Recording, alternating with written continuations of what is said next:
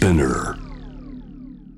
J-WAVE JAM THE WORLD 今週の UP CLOSE は特別企画。報道不信メディア不信そして放送の理想を考える一週間となっています。え今夜は先日ですね東京都知事選のウェブ討論会も主催したということであのこれでご存知の方もいらっしゃるんじゃないかと思います。このネットメディア Choose Life Project。この代表を務めている佐治洋さんとメディアがチャレンジすべきことについて考えていきたいと思います。ということで佐治さんこんばんは。あ、こんばんは。よろしくお願いします あよろしくお願いします。 Choose Life Project 代表のサジです。よはいよろしくお願いいたしますろしくお願いします。はい、実はこの Choose Life Project ですね、私もインタビューだったりですとか、あとは生配信の時の司会として最近はあのご一緒することが多いので、あの非常にこうお世話になっているメディアでもあるんですけれども、この名前を初めて聞くという方もいらっしゃると思うので、どんなメディアなのか改めて教えていただけますか？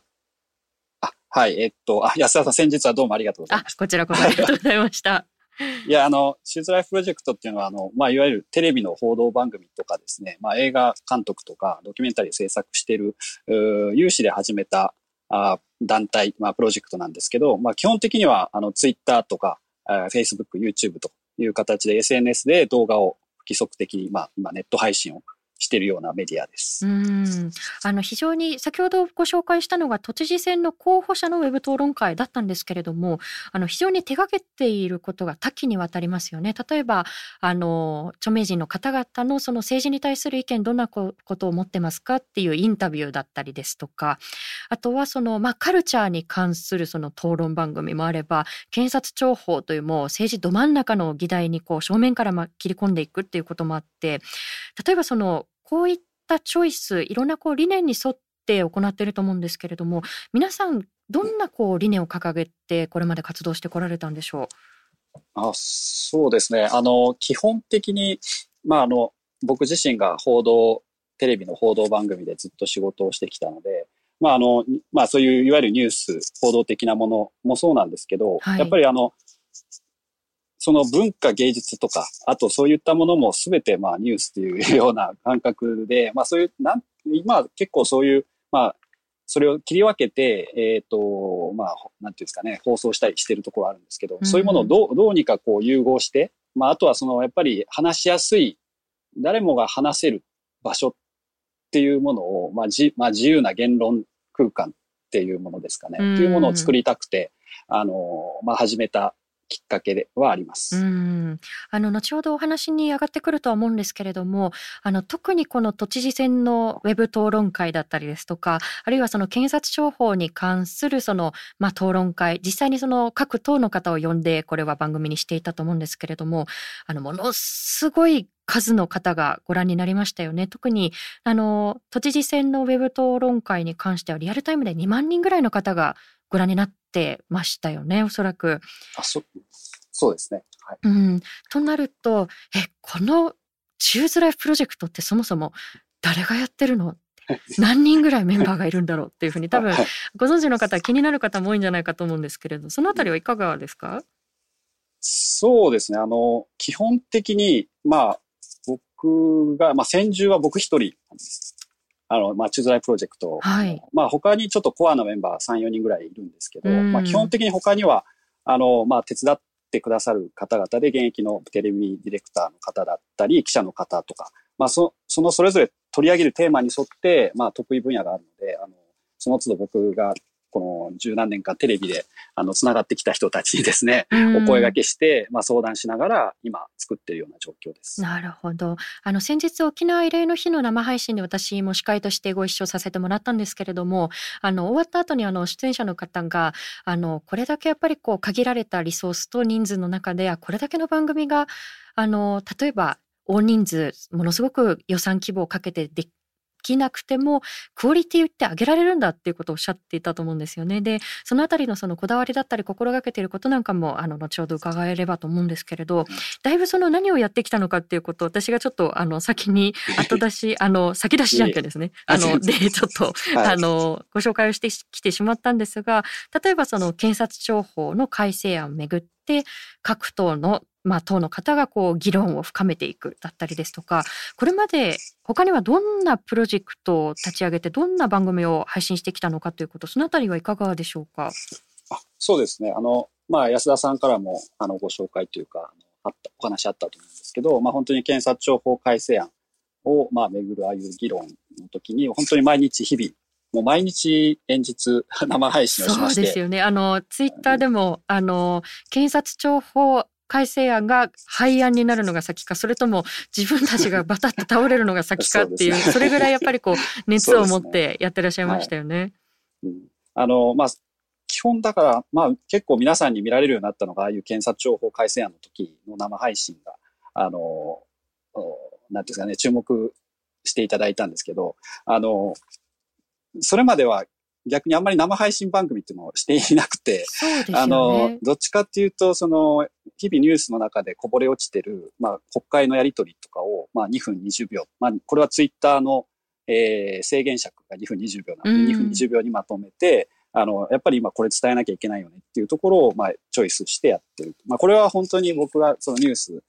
報道、テレビの報道番組にいたので、まあ、そう、そういう観点で、切り出して、まあ、皆さんに伝えるっていうことをやったり、あとはまあ本当に投票呼びかけ、これはもうチューズライフプロジェクトの原点なんですけど、はい、あの本当に各文化人の方、著名人の方に、まあ、本当に選挙行きましょうと、まあ、お声掛けをするキャンペーンみたいなものを、まあ、いつもその、それこそ一番最初は、あの、映画監督の是枝広達監督から始まって、はい、そうでしたよね。そうですね。まあそういうのはこの4年間かけてずっとやってきたり、あとは本当にこの間、あの安田さんにも出てあの、インタビューさせていただいたんですけど、まあ、テーマに沿った、えー、こちらで、まあ、あるテーマを、議題を決めて、それについてインタビューっていうものを、まあ、本当に2分20秒にまとめたり、それをまあ、YouTube でロングバージョンとして流したりとか、あと、まあ、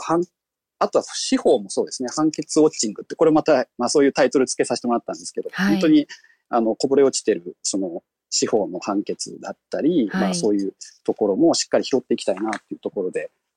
まあ、今基本的にはそういう報道的に近い形で配信をしているところです。そうですね。その相模原事件のその判決を受けてということがその司法をウォッチするっていうところですよね。あとは先日ご一緒させてもらったばかりの番組は、まあ、香港の国家安全維持法が今後どうなっていくのかっていうことを議論を深めるというところだったと思うんですが、そうですね。先ほど佐治さんからもおっしゃってくださったようにもともとテレビのディレクターをされていた経験がこういったことに生きているということでもともとは例えばその TBS にいた頃というのはどんな番組を実際には作ってらっしゃったんでしょう？そう、まあ、僕あ自身、えー、2007年に、まあ、TBS の制作会社に入社したんですけど、最初はあのニュース映像の編集から始まって、はい、まあそれ映像の編集をまあ学んだんですけど、その後はあの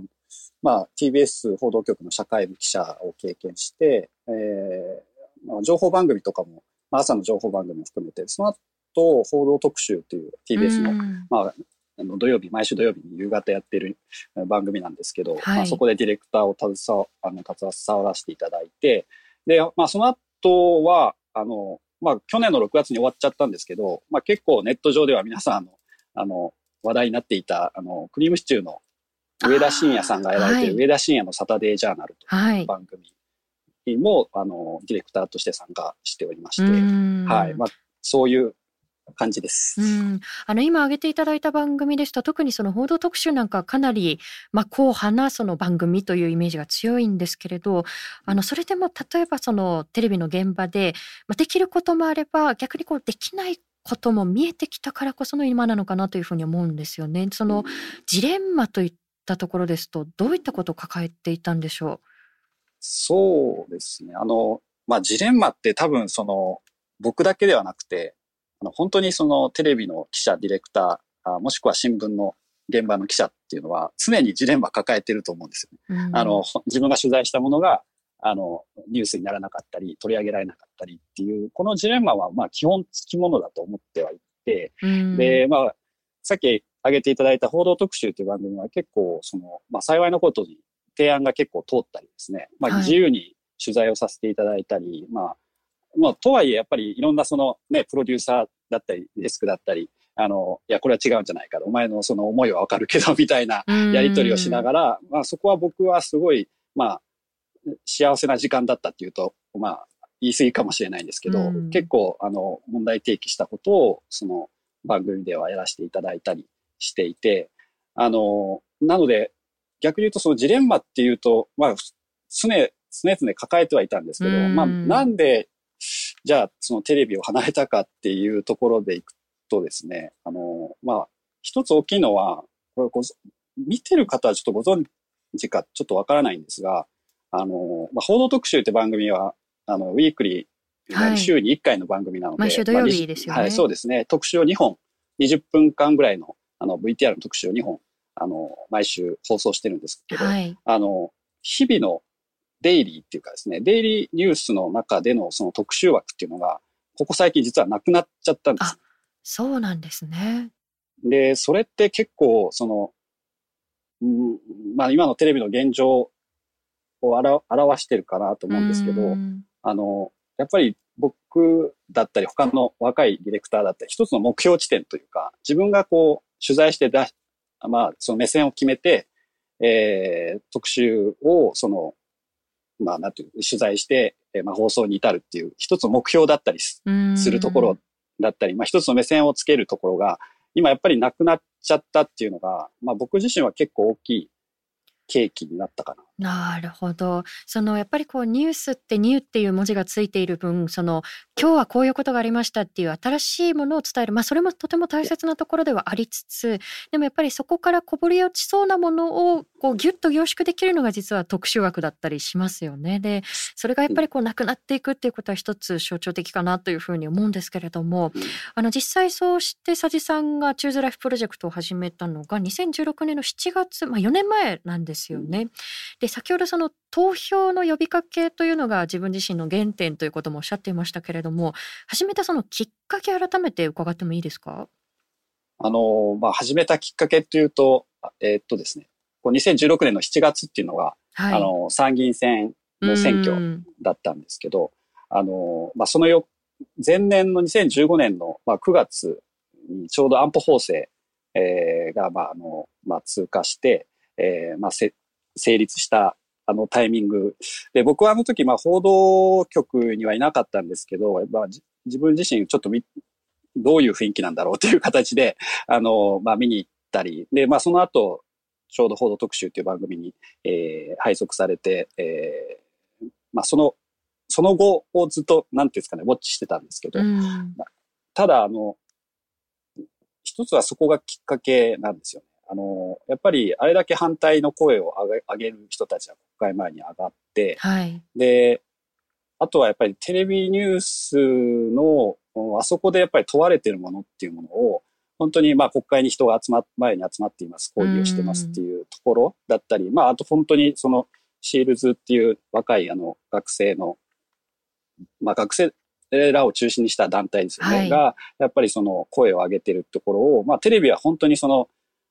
ラップ調で新しい、うん、まあ抗議してるとか、まあそういう形ですごく賠償化したような形でメッセージを発信していて、で、それをやっぱり切り取って出すと、やっぱりネット上では、あの、すごい違った形で伝わってるなっていうのは僕は自身がその現場で感じたところもあって、はい、でで、やっぱりそこで民主主義とは何かと問われたときに、メディアである僕らもすごい問われてる感覚にったんですね。で、それは僕だけではなくて他の今、チューズライプロジェクトに関わってくださってるその、えー、他のディレクターもそうなんですけど、記者の方もそうなんですけど、やっぱりじゃあ何ができるんだろうと、メディアとしてっていうところ、はい、まあ民主主義のために何ができるんだろうっていうところを、まあ探していく中で、まあ本当に、まあ普段は、あの、テレビの仕事をしながらなので、まあ選挙期間に、えー、まああくまで投票に行きましょうと呼びかける。っていうことを、まあ本当はテレビでもできるんですけど、はい、テレビできるっていうと、やってもいい話なんですけど、あの、本当に工事日以降は結構その、そういうキャンペーンを張るどころか、あの、そういう選挙報道っていうものはどんどんなくなっていく過程を見ていて、はい、まあそこはすごいジレンマを感じてた一つだったので。そうですね。はい、あの今おっしゃったところ非常に大切だと思っていて、例えばその国会前の行動がやはりこうまあ実際にそのスピーチをしている中身ではなくってこうスタイルだったりこう外観でまあ、形ですよねとして報道されてしまうことのジレンマだったり、まあ、先ほどあの先日ですねあの、まあ、選挙報道の問題についてもこの番組でも取り上げたんですけれどもなぜか選挙日が近づくにつれて報道が逆にこうおとなしくなっていってしまうっていうことのジレンマだったり、できるはずのことができていないっていうところが、まあ、一つの原点だったのかなというふうにあの今おっしゃってあのいたお話の中で感じたんですけれども、はい、あのただこのプロジェクトを始めて実際に今後継続していかなければいけないわけですよね。はい、であの今クラウドファンディングなんかも実施はされていると思うんですけれども、はい、実際にじゃあこの運営にかかるこう資金だったり制作費ってこうどうしてるんだろうっていうふうにそこもやっぱりこう見てる方気になるところじゃないかと思うんですがいかがですか、うん、あの基本的にはあの皆さんボランティア手弁当でほとんど無償でやっていただいてまして、うん、はいで、まあ、本当に幸いのことに配信、生配信を始めて以降なんですけど、はい、あのいわゆる、えっ、ー、と、チャット？ライブ？なんていうんですかね、投げ銭みたいな。はい、投げ銭機能ですね。機能みたいなので、本当に皆さん、あの、唐揚げ弁当食べてとか言って、あのコメント、あの、弁当一つとか言って、あの、そういったお、あの、お金がですね、非常に、あの、なんていうんですかね、そういう、えっ、ー、と、いただくきっかけになってまして、で、まあそういう形で、まあ出演者の方だったり、あとはまあ本当に、あの、少し、少し払える方には払えるっていうような状況でやってまして、はい、ただ、その、コストとしてはあんまり、あの、本当パソコン一つで配信やってますので、ん。そんなにそのコストがかかってるわけではないんですが、とはいえやっぱり、あの、今まで無償で皆さん手伝ってくださってるところもあって、まあ本当今回クラウドファンディングさせていただいたのは、あの、まあそういった方々にしっかり、その、まあお礼とかも含めて、まあ出していける体体制を作りたいなと思って、今回クラウドファンディング。そうですね、はい、このクラウドファンディングがその法人化にあたってというところで、まあ、今後やっぱりこう継続していくためのその足がかりをこう、まあ、礎を築いていくっていうところだと思うんですね。例えばですね先日ウェブ討論会を主催したこの東京都知事選もテレビ討論が行われなかったということで共同記者会見の後はおそらくチューズライフプロジェクトでの生配信が初めて行われた討論会だったんじゃないかなというふうに思うんですよね。で、そんなその、まあ、不信感が根強い中で、じゃあ、メディアがこう、どんなチャレンジをしていったらいいのか、どんな新しいことに取り組んでいったらいいのか、そのあたりはどんなふうに考えていらっしゃいますか？あの、まあ、そうですね。あの、僕自身は、その、新しいことにチャレンジしてるっていうよりは、本当に今まで自分がテレビで学んできたことを、まあ本当にテレビを作ってる感覚で、この生配信だったり取材プロジェクトの番組を作ってまして、まあ本当にそれはなんでじゃあ討論会できたんですかとかよく聞かれるんですけど、テレビでできないことは全くないです。むしろできるし、すごいまあ人もその機材もあのお金もかけれるっていうところで言うと、できないことは全くないし、僕らも特別なことをやってるっていう意識は全くなく、これを、に取り組んでるんですけど、ただあの、僕自身がやっぱテレビの中にいて、よくその、テレビはこうだ、こうなんだよっていうことを結構言われることがあって、はい。で、まあ、それがプロだからみたいなこともよくその、言われるんですけど。テレビはこうだというのは、例えばどんなことですか？例えばです。例えばですか？まあ本当に、例えばそうですね。あの、うんちょっとすぐは思いつかないんですけど、はい、まあ本当に、本当によく言われるそのキーワードというか。はい。その柔軟ではないそのテレビとはこうだからっていう決めつけみたいなものがまかり通ってしまう場面があるっていうことですかね？そうですね。やっぱりそういったまあプロ論というか、で、これは僕もちょっと何で読んだかちょっと忘れたんですけど、本当にその最初のテレビの連盟期の作られた時に、そのテレビとは何かということを、やっぱずっとそれは映画だったり、ラジオだったり、の狭間でテレビっていう存在意義が問われてたので、テレビとは何何かということをこう問いながら、そのテレビの最初に、なんていうんですか、ね、作ってきた制作者の本とかも読みながら、なんかその一つの中にそのアマチュア性を大事にするっていうことを書かれてたんです。結構それって、はい、僕の中ではこれまでなんかテレビはこうだ、プロだ、プロとしてこうだっていうことを教わってきたんですけど、そのテレビを作ってきた大先輩がアマチュア性を大事にしようよみたいなことを、これまあちょっと正確にどなたが発言されたか、あの、記憶、ごめんなさい、確かではないんですけど、はい、そういう一節があった時に、やっぱりその、その常識っていうものにとらわれずに、やっぱり自由に表現していく、自由に報道、まあ本当にそのやっていくっていうことの、なんて感覚をやっぱり大切にしてたんだなっていうことを非常に思っていて、やっぱりその感覚は常に持ち続けるべきなんじゃないかなと思ってます。うん。そのプロ意識を持ちながらその番組を作るということは大切な一方で、うん、それが凝り固まりすぎるとこう見えなくなってしまうことがあるかもしれないっていうことですかね。うん、そうですね。うん、あの例えばそのまあ佐治さんもテレビにいながらもしかすると今このチューズライフやりながらもあ伝えることって難しいなというふうにこう日々感じていらっしゃるところあると思うんですけれども例えばその、うん、このチューズライフをやるにあたってどんなことを心がけているのか大切にされているのかあの例えば私自身がその番組でご一緒していてすごくあいいなというふうに思うのが出演者のその男女比ですね。あの、うん、特にその討論番組というとその男性の論客に偏りがちなところがある中でむしろこう女性の方が圧倒的に多いっていう番組があったりですとか、うん、そのあたりいかがですか、うん、そうですね。あのそれはすごく意識してやってます。あの気づくとやっぱりその指揮者インタビューもそうですけど、やっぱり今の日本の社会の構造がそうなってるから、その割合的に男性の方が多いから、あの、自然とそっちに行きがち。で、これはまあ僕らテレビの作ってる僕自身にもありましたし、それをまあある、あの、20代の若いメンバーが、いや、再三それおかしいですよということを言ってくださる機会があって、で、それ以降、その本当に、まあ、まあ、パリテ方式って呼んでるんですけど、はい、あの、だ、その、意識的にその割合をしっかり作っていきたいっていうふうには考えています。あの今20代のメンバーがそういうことをあの話してくれてということでしたけれど例えばそのテレビの制作これはもう番組だったり局の体質にもよるのかもしれないですけれどせっかくやっぱりこう大切な企画を持ってきてもあの上司がなかなかうんと言ってくれないっていうこうジレンマを抱えてるっていう話をよく聞くんですよね。でも、あの今の話を聞くとそのチューズライフでの番組を作る中でそのメンバー同士が非常にフラットに意見交換をできるっていう土壌が大切なのかなと思うんですが、そのあたりいかがですか、うん、あそれはすごく大切にしてます。あの、本当に、じ、これはだから、あの、 Choose Life Project の代表はサジだっていうふうに、じゃあ Choose Life Project はサジがやってるそのメディアっていうふうに思われたくなくて、うん、あの、本当にそのいろんな人が参加できるメディアっていう、あの、本当にメディアをつなぐメディアっていうのはちょっとその、もう一つの理念として掲げてるんですけど、はい、あの、やっぱりそこには自由な、やっぱり意見があって、えっ、ー、と、こうあるべきだっていうことではなく、やっぱり柔軟に、あの、取り入れていきたいなっていうところは、本当に、まあ、合議制というかですね、そこ、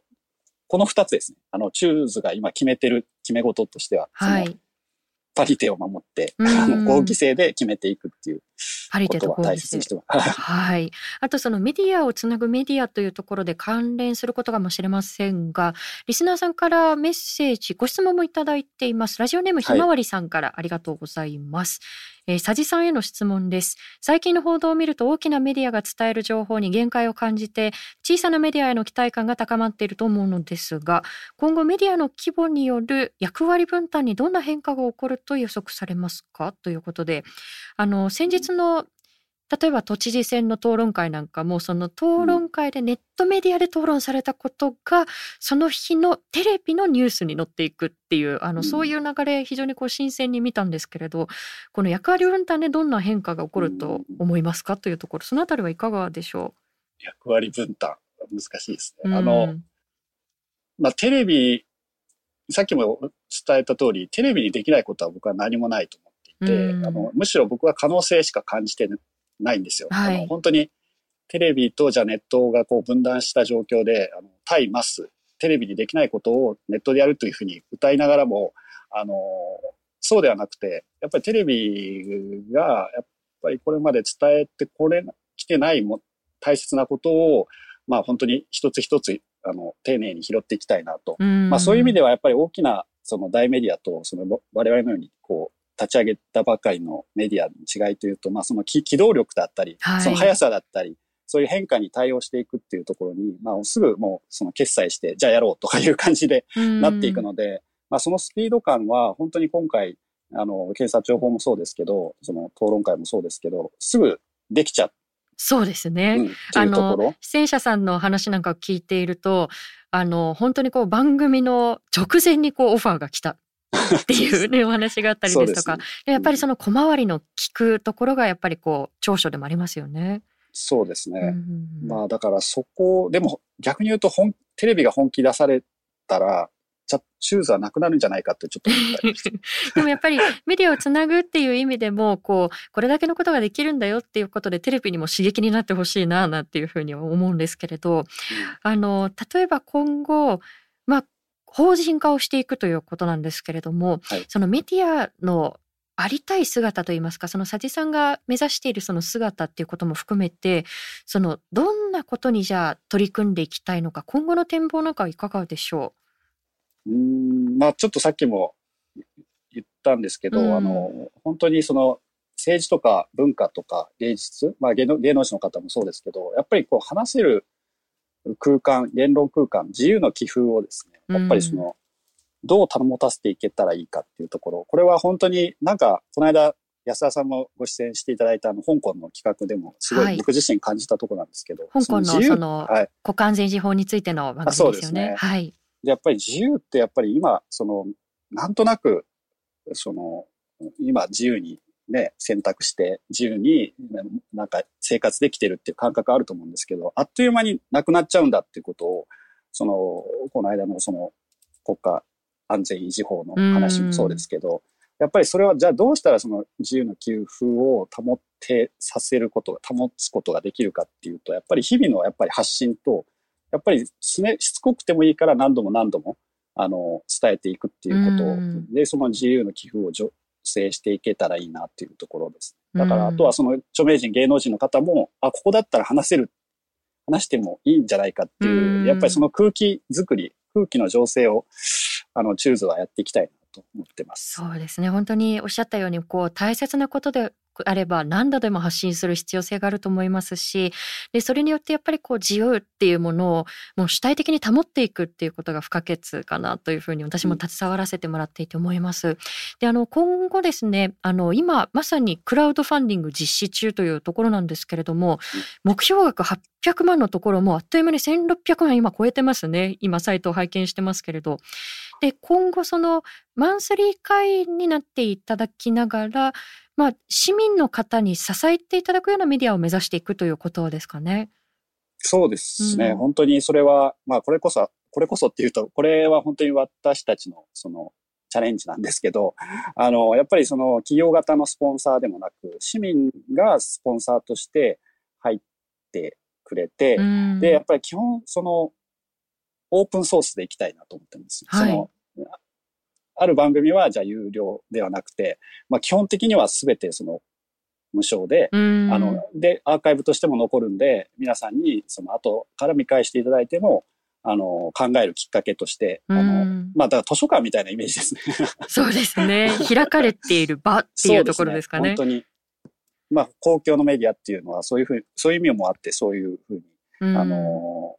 目標を立ててるんですけども。はい。はい、やっぱりその、まあ、サポーターになるということ私たちの NPO でもあの実施していますけれどそれによってやっぱりこう当事者意識を持つっていう意義もあるのではないかなというふうに思います。で今ご紹介をした GoodMorning というクラウドファンディングサイトで行っている自由で公正な社会のために新しいメディアを作りたいというこのクラウドファンディングまだまだ実施中ですので後ほどツイッターでもご紹介をしていきたいと思います。ご興味のある方このチューズライフプロジェクトの企画だったりあの寄せられている思いというのもこのサイトの中にも掲載をされていますのでぜひご覧になってみてください。えということで佐治さんまたあの今後の新しいこう取り組みだったりぜひお話を聞かせてください。今夜ありがとうございました。あこちらこそありがとうございました。ということで今夜はチューズライフプロジェクトの佐治博さんをお迎えしてメディアのあり方メディアが今挑戦すべきことチャレンジすべきことについて考えていきました。あのどんな番組をアウトプットしていくのか何をテーマにするのかっていうこともとても大切だとは思うんですけれどでもやっぱりそれを作るまでのプロセスっていうところも大切なんだなっていうふうに今日は感じたんですよね。例えば、まあ、パリテを守る出演者の、まあ、男女比だったりそれが男性に偏らないっていうところもそうですしじゃあ番組どんなことをやろうかっていう時にこう上からそれはダメだとかそれはやるべきではないっていうふうに押さえつけるんではなくてみんなで合意性を取るっていうところもそうですよね。でやっぱりそのメディアでアウトプットされるところって社会の価値観にこう如実に反映されると思うんですよね。例えば、まあ、テレビに並んでいるのが男性ばっかりっていうふうになるとやっぱりこう男性がものを言うっていう社会が当たり前なんだっていう価値観がどこかで生まれていってしまうかもしれないし何かこう上から押さえつけられたままそのアウトプットされた番組ってまあ意識的か無意識的かでもやっぱり視聴者に伝わっていくと思うんですよねその空気感って。でだからこそそのプロセスにもこだわったのかなというふうに思いました。あのそれからやはりまあ、市民がサポートしていくっていうプロセスもそうですよね。で私たち Dialogue for People も今あのサポーターの方にこう活動を支えてもらっているのであの仕組みとしてはちょっと似ているんですけれどもでもやっぱりただ単にその資金的にそのサポートしていただくっていう以上の意義がそこにあるんですよね。例えば自分が寄付したお金っていうのがその後どんな風に使われてどんな取材だったり番組作りがそこで行われていたのかってやっぱり一度寄付をするとその後気になってみますよね。でそうやっってアウトプットされる番組だったりあるいは取材内容っていうものに対して当事者意識がこうぐっとこう高まっていくっていうところもあると思います。